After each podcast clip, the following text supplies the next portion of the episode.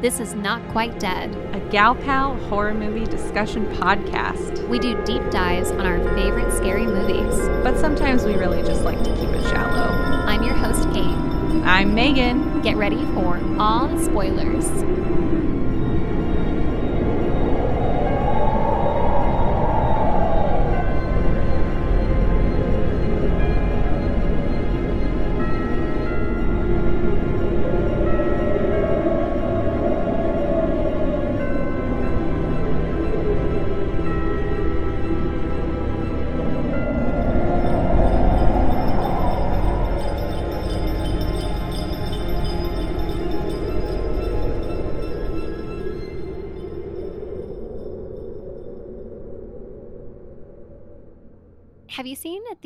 Original?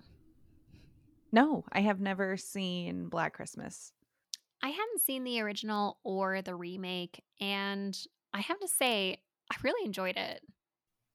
I thought the remake was pretty good too. I don't know how different it is from the original, but I thought it held up and didn't feel like it needed like a previous version to understand it. I agree.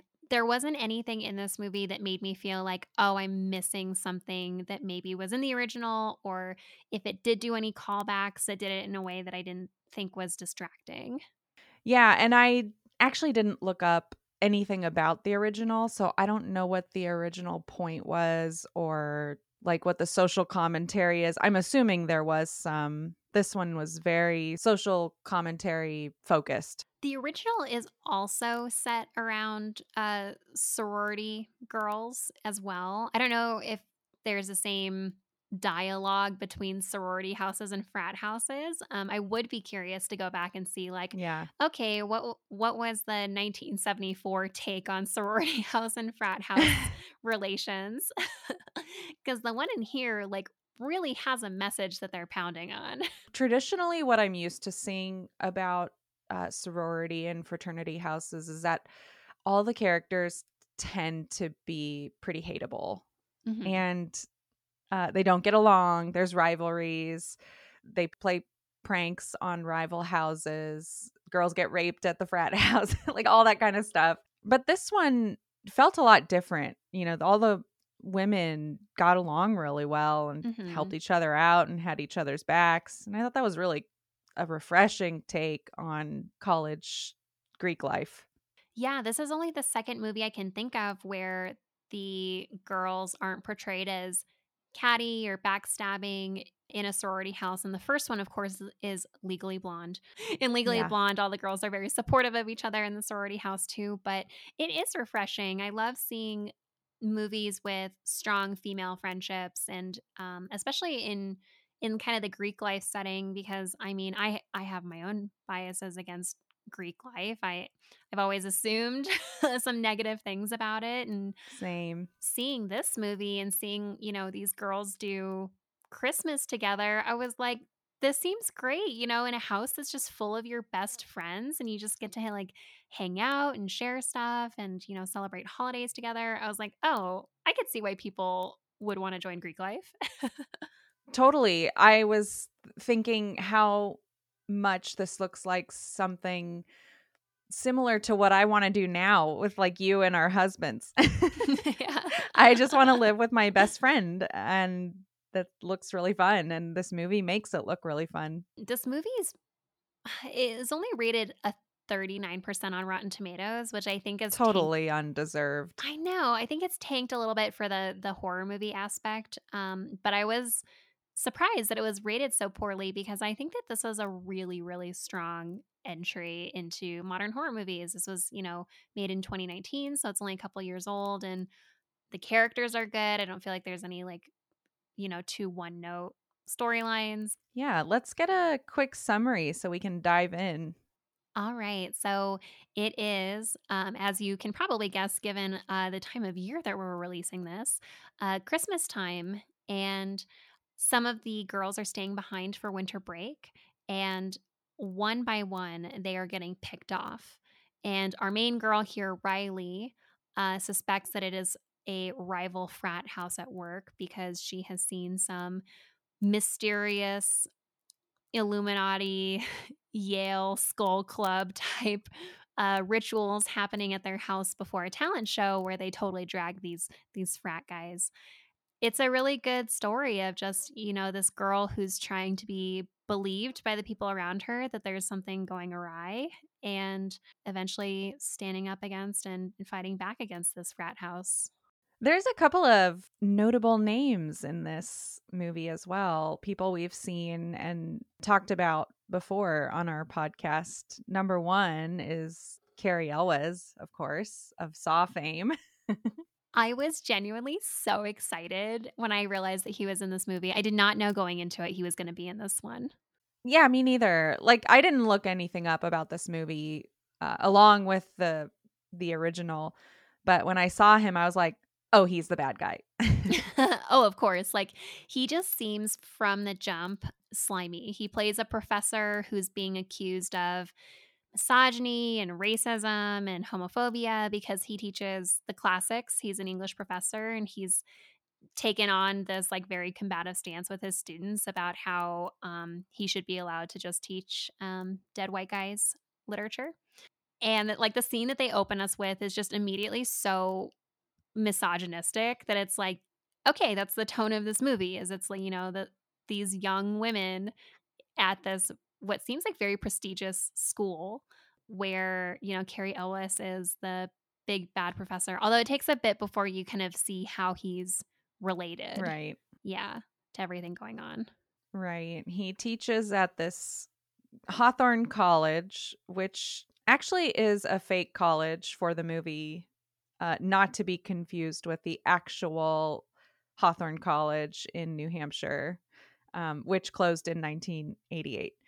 Uh, this college, I think it used to be an all male college in the movie. Is that right? Or has it just always been male focused? It seems like it was a, a male only college before it became co ed. The movie opens with a fake quote from the founder of the college about men being able to, you know, have powers that can become almost like supernatural powers. And yeah, it just gives you the sense of those old, waspy, very uptight schools. I didn't go to a fancy school, so me neither. Imogen Poots is also in this, and she was in another one of our episodes. Yeah, the girl from Green Room. Um, and she looks completely different. I didn't recognize her at all. I was like, Are you sure we've seen her before? I have no idea who she is. Yeah, she plays a total gutter punk in Green Room. She's got like a shitty haircut. It's like bleached mullet with super short bangs and like shaved sides and whatever. And she's playing a very different character and i mean good, good, job for her range um but i i love her um i think she's super hot in green room but that's just my type. She's really cute in this one too and she's our main girl riley. She's our our protagonist in this movie. She's a sorority girl who really sadly it sounds like in her freshman or maybe sophomore year she was raped by a frat house guy and uh, no one believed her. And so nothing happened to the guy. And she's just been kind of living in the shadow of that ever since, since everyone at the school seems to know about it. Yeah. And that kind of carries through the film. That sort of sets the tone for why these girls begin getting targeted um, and it's not really clear who's coming after them or attacking them. It's sort of like a commentary on the Me Too movement and I think why women feel like they can't come forward. And it's because so often they're not believed. Um, and so this is just setting the tone for why men are the uh, villains in this movie. Mm-hmm. But yeah, it's it's like toxic masculinity in a nutshell this whole movie and i really enjoyed it um, up until the climax actually i i agree i think that the movie Uh, was really good and like i'm inclined to give it a little bit of a pass for its climax scene but my main issue with the climax is that it just g- gives you way too much exposition. It goes back and just over explains every motive that there was for why this frat house was doing what they were doing and how they figured out how to use the founders mystical bust to create an army of frat bros to kill all these women and yeah it's just uh it was a little bit too much um given that the rest of the movie was you know really holding back from that. Yeah and it took you there. Like it wasn't like a surprise or a shock why these girls were being attacked. Like the movie did a good job of showing us why. So at the end, when it gets a little explaining, it just seems a little unnecessary. But the ending is actually really fun when we get to the actual climax. Aside from the explainy stuff, the end battle is so fun and kind of kitschy. It's like girls versus boys, all out battle royale in the frat house. It's pretty I neat. loved it. Yeah our girl Riley has snuck into the frat house because she believes that the only way to end this, to end this possessed army of frat guys, is by destroying the bust of the male founder. Um, because she's like, it was in the ritual. There's this weird black gunk coming out of it. These guys are going around and killing all these sorority girls, but their eyes are weird and they're not bleeding blood. They're bleeding this weird black goo. And so she gets rescued by all of the other sorority houses have come together and they all storm in to just take down this one frat house. And it's just like a good, like almost like montage of like these girls just like kicking ass. It's great. this is the first slasher movie I've seen where I didn't feel like I actively wanted everyone to get slashed the whole movie. I really liked all these characters. They seemed normal. Oh my gosh. I wrote at the beginning of this movie, watching these girls, you know, getting ready to just like enjoy Christmas and exchange their Secret Santa gifts together. I was like, oh man, I love girls. I love girls' friendship. all of these girls had different, unique personalities. They're all so cute. I just thought that it was like really good. And every time a girl died in this movie, I was genuinely sad. Yeah, I didn't want them to die. I felt for them.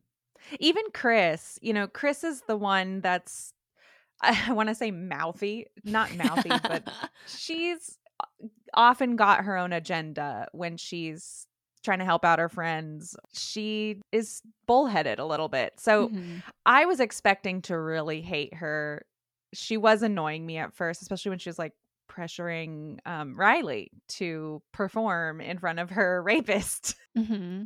But then Chris comes back and is kind of cool as well. Like she knows exactly how to handle that prisoner situation that they're in. And really, at the heart of her peer pressuring her friend, she wants to empower her. So I really enjoyed how authentic the characters felt. They weren't one note definitely they they were real, right? There were flaws in them. You know, you expect to go in just totally hating someone for peer pressuring her friend, but then you're like, oh, she's actually like pretty rational and like when shit hits the fan, she wants to protect her friend. She wants to keep her friend out of danger and will do what she can to, to like keep her friends out of danger. I don't know. I feel like in a horror movie, you don't always get that. So I thought they did a really good job, especially considering how many uh, girls there really were in this cast, right? Because there's oh yeah, there's like the core four sorority girls plus one of the girls' boyfriends. There's the love interest. There's the frat guys. There's the professor. like, and I, I mean, the frat guys, of course, are like a little one note because they're just like, we want to party and you know become possessed and kill women, but like. but I was like, that's okay. I'm okay with that. yeah, they weren't really important characters. And it made sense because they are possessed. So they would act a little more robotically, I think. I could see that. I also thought that it tied into how frat culture, more so than sorority culture, can push guys into this kind of template or mold. I mean, even before we knew that they were being turned into these little possessed robot army guys, they all have the same haircut. They're all white guys with brown hair. They all wear the same clothes. Like every single one of them is just a copy of the other and they're all saying the same things. And that's before they go through their ritual. Yeah, secret societies are probably not a good thing in general. I don't know. Do you know anybody who's been part of them? Freemasons, Skull and Bones. no, I, I don't. Do you? I don't either. No. I wish I did. Sometimes Zach jokes about wanting to join one, and I'm like, haha, not funny, not happening. He's just going to wear you down over time. yeah.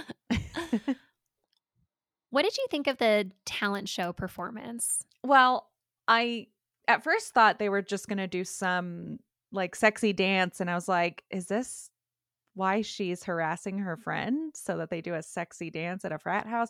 Um, but as soon as they started singing the alternate lyrics to Up on the Rooftop, I was like, "Oh, these these girls are pretty badass." I thought that took a lot of guts and I thought it was pretty cool. I did too. And I think that they might have written and recorded this song for the movie. I was trying to look it up afterwards, and um, the only thing I could find about this song was related to this movie. And so I thought that was really fun that they did this version of a Christmas carol at a Christmas talent show at a frat house yeah. where they're specifically calling out these guys for like roofing and and sexually assaulting women. Yeah. It's pretty bold. It was. I was like stoked for them and then the like nervous part of me was also like ooh you're like making yourselves into such a target like even if like yes. they weren't in a horror movie if they were just in real life i was like that's just putting yourself in the crosshairs for trouble and it's yes. yeah it's like i want more of that but also i'm like these are men and they're not gonna like if they're not gonna hold back from raping you they're not gonna hold back yeah. from making your life miserable that's something I would have been worried about. Like, if I sing this song about them raping me, maybe they will come after me and rape me. What's to stop somebody who's done it before? Right. Yeah, it's it's such a hard time to be a woman. there's there's no winning. Yeah. I thought it was cool though. I thought it was great because I feel like talent shows are like Christmas pageants are like such a holiday staple. Like it's just like such a thing like in Christmas movies. So I was glad that they fit one in here. That's true. I've seen a couple like family Christmas movies where the family sits around the living room and the kids perform some Christmas play they wrote or whatever. And this kind of felt like that a little bit. Mm-hmm. It felt like a throwback a little bit to Mean Girls, like with their outfit and their choreography. Yeah, I was like, oh, yeah, if I could imagine a college girl today thinking, like, oh yeah we're gonna do a christmas pageant we'll do something like mean girls like i just like how like modern and like relevant this movie really felt. Like it felt like what college girls today would be like. That's such a good point. I don't want to speak for all kids but when i'm around my niece she's just started college this year. She's a nice girl. You know, she's she's pretty, she's popular, she's smart, she's talented, she excels at sports, got into a good college, and she's a nice person and she has nice friends and I don't think girls are always as mean as they've been portrayed or maybe the girls of today are just doing a better job at representing actual girl relationships. My sister's in college too, and I think that she has a good relationship with her friends. She's very socially aware and like I could just see her like fitting in with these girls in this movie. Uh, and so I think that having that context, I was like, oh yeah, this is what girls feel like. This is what this is what this age range feels like to me. I think we can say this movie passed the Bechdel test with flying colors. Oh, yeah, they talk about so much besides men. I actually think that their like relationships with men are like one of the lowest priority things that they talk about. they talk about their family, they talk about their issues with each other, they talk about buying each other vibrators. Like they're just, you know, talking about everything going on in their lives. And uh, I didn't feel like they were trying to do that. It just felt natural. Let's talk about which is it? Is it holiday or horror?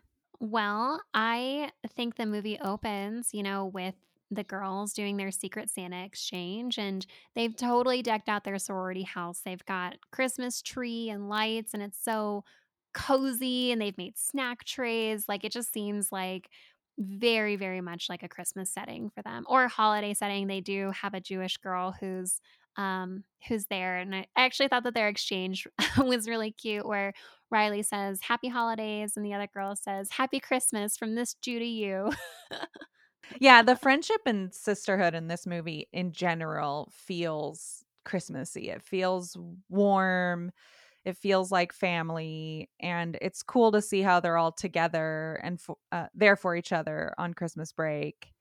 Yeah I, I think that that kind of community spirit is very christmas movie. I mean they do st- they do a lot of stuff together. They you know they're staying at school together over christmas break. They go and look at christmas trees together. They have plans to you know bake or like do a Christmas orphans dinner together. It's just very like, oh, we're all in this and we're all going to celebrate together. I guess aside from the happy-ish ending, I there's not a whole lot else I thought was holiday about this movie. There's a message, but the message is not a happy one. It's like believe women. Yeah, it is. There's a lesson learned, which is, you know, believe women and also have each other's backs, right? There is a happy ending, which is um, definitely in Christmas movies, although a lot of horror movies do have happy endings too.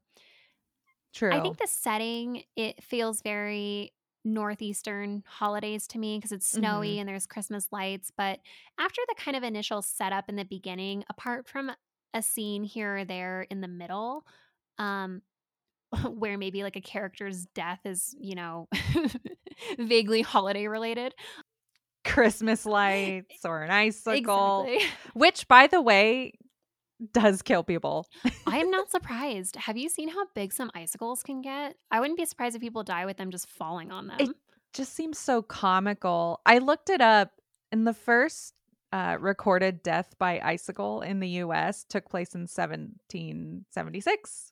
That's Happy Revolution. the beginning of the country. Yeah, I'm sure it's it probably happened before that, but wasn't recorded.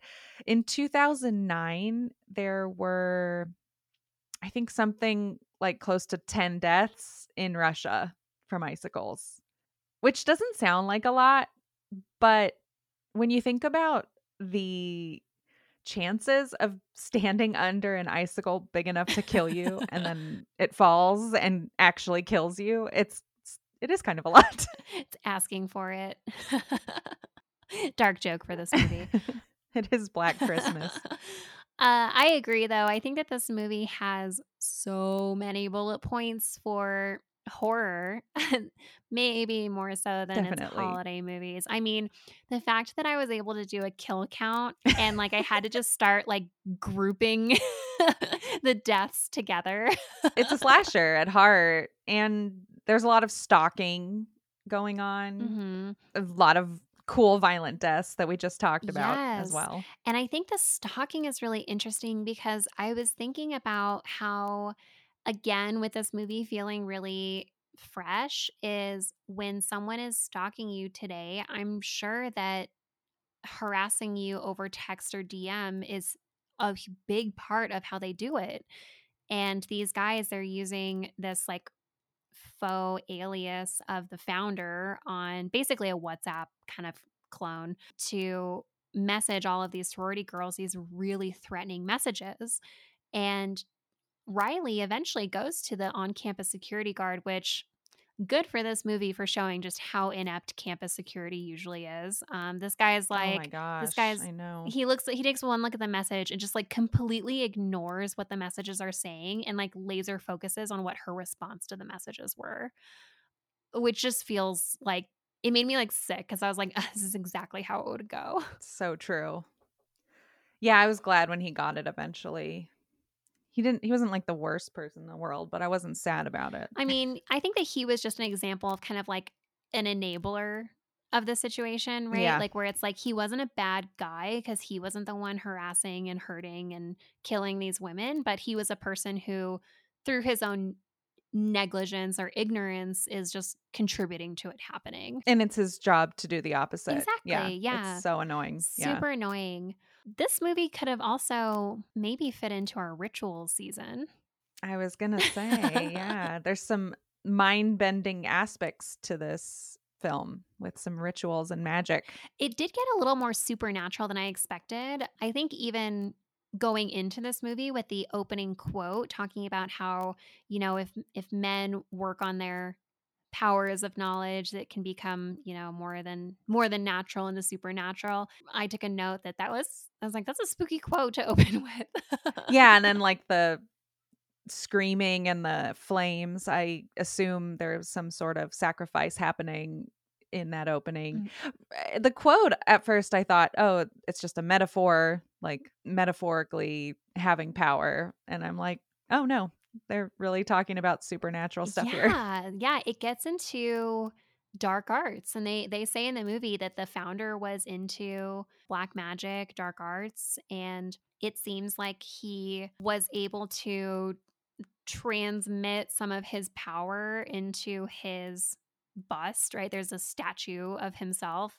Uh, that uh, there's a funny scene where our woke friend Chris had petitioned earlier in the year to get the bust removed from from student grounds, and it was relocated to the frat house that the founder had had founded.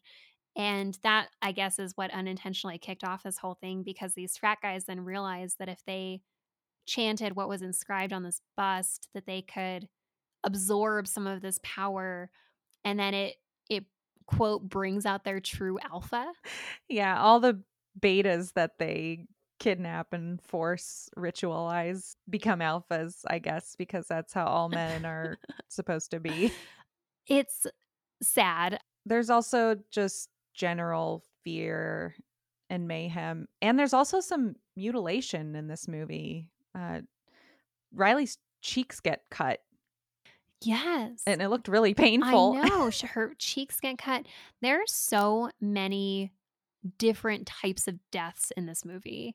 And a lot of them are are very brutal. They're not like, oh, we'll just mm-hmm. shoot someone or we'll just like quickly kill someone. I mean, they're shooting girls with arrows. They're using knives against them. Yeah. They're strang- like ready or not. strangling them. Yeah, it's really, really intense. There's a lot of cool found object deaths. Um, I, I think Riley uses plastic wrap at one point or some plastic that's laying around to suffocate someone. I was thinking about what I would use if I was in this room and being attacked. I'm terrible at this stuff. What do you have anything in your room that you could use as a weapon? Mike has some electric guitars that we have hung on the wall in here. and I think I could grab one by the head and bang someone over the head with it. That'd be pretty good. I'd have probably have to do it like a couple times to actually kill someone. Otherwise, I mean, I'm in an office that has a lot of like cords and cables in it, so I guess I could try and strangle someone, but mm. I think that Oh yeah. I think that that would be harder than just like hitting someone with something heavy once.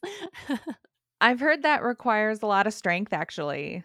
Like people do it in movies, but it's a lot harder than it looks. This is true. I have like no upper body strength. but I also have some cords and cables that I could try to use if I had the upper hand somehow. But this is our craft room and there's a lot of exacto blades and pointy tools so I think this is actually the second best room for me to be in besides the kitchen, kitchen. where all the knives oh are. my gosh, yeah. We we have yeah. this like excellent gigantic meat cleaver that would probably be my first my go. first go-to. Yeah. Did you have a favorite death in this movie? My favorite death was the first one with the icicle. Mm. I thought it was so funny when he breaks the icicle off and stabs her with it. I there's just something about death by icicle that cracks me up it's not funny. People really die from it, but it's so bizarre that I had to laugh. And once he drags her body, we get to see this really great snow wiener. So I thought that was a nice touch at the end. it did when you called that out, I was like, "Oh yeah, that is really phallic." what about you? So, I liked the irony of Helena being a traitor to her sisters and working on the side of the frat guys. And then the frat guys kill her anyway because at the end of the day, she's still just a woman to them. Like, so dark. It's really dark, but I thought the commentary was really apt where it's like, okay, Yeah. I mean, I think about this um hyper right-wing conservative women a lot where it's like, yeah, you're aligning yourself to a patriarchal power structure that if it had its way would turn you into a handmaid if they could. And like you just need to Yeah. accept that. You're just a master's lapdog at the end of the day. Bootlicker. I was surprised by that choice. They're making such a big deal out of converting Riley into the right type of woman when they have the type of woman they want right there doing what they ask. I'm like, that's a lot easier to deal with than Riley. And Riley's also an orphan. She'd be easy to bump off. Yeah, I felt like that lost me a little bit in the climax. I was like, uh, they're, they're really jumping through some hoops to keep Ry- Riley in the picture here. so, would you say that this is more of a horror movie for you? Definitely. I think this is a horror hands down with some holiday elements. I didn't find it particularly scary, but I did find it very dark Mhm. and there's a lot of violence. I would probably add this to my Christmas list though because I hate Christmas movies. I agree. This one is is so firmly in the horror side for me. It's got the Christmas elements, but it's from the jump. The tone of it is is a horror movie. It doesn't it doesn't even like gentle you into the horror. it just goes Right. from the jump. I highly recommend this though. I think if you guys haven't watched it, you should definitely check it out. it deserved a better rating. I'm still not clear why it was rated so low. I've seen much worse horror movies get 60s and up. So, yeah, definitely check this one out. Invite your best girlfriend and have a good spooky holiday night.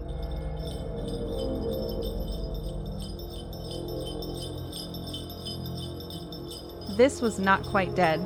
Check out our other episodes wherever you listen to podcasts. Follow us on Instagram at Not Quite Dead Podcast and on Twitter at NQD underscore podcast. Follow our blog for bonus content at notquitedeadpodcast.com. Thanks for listening. And happy watching.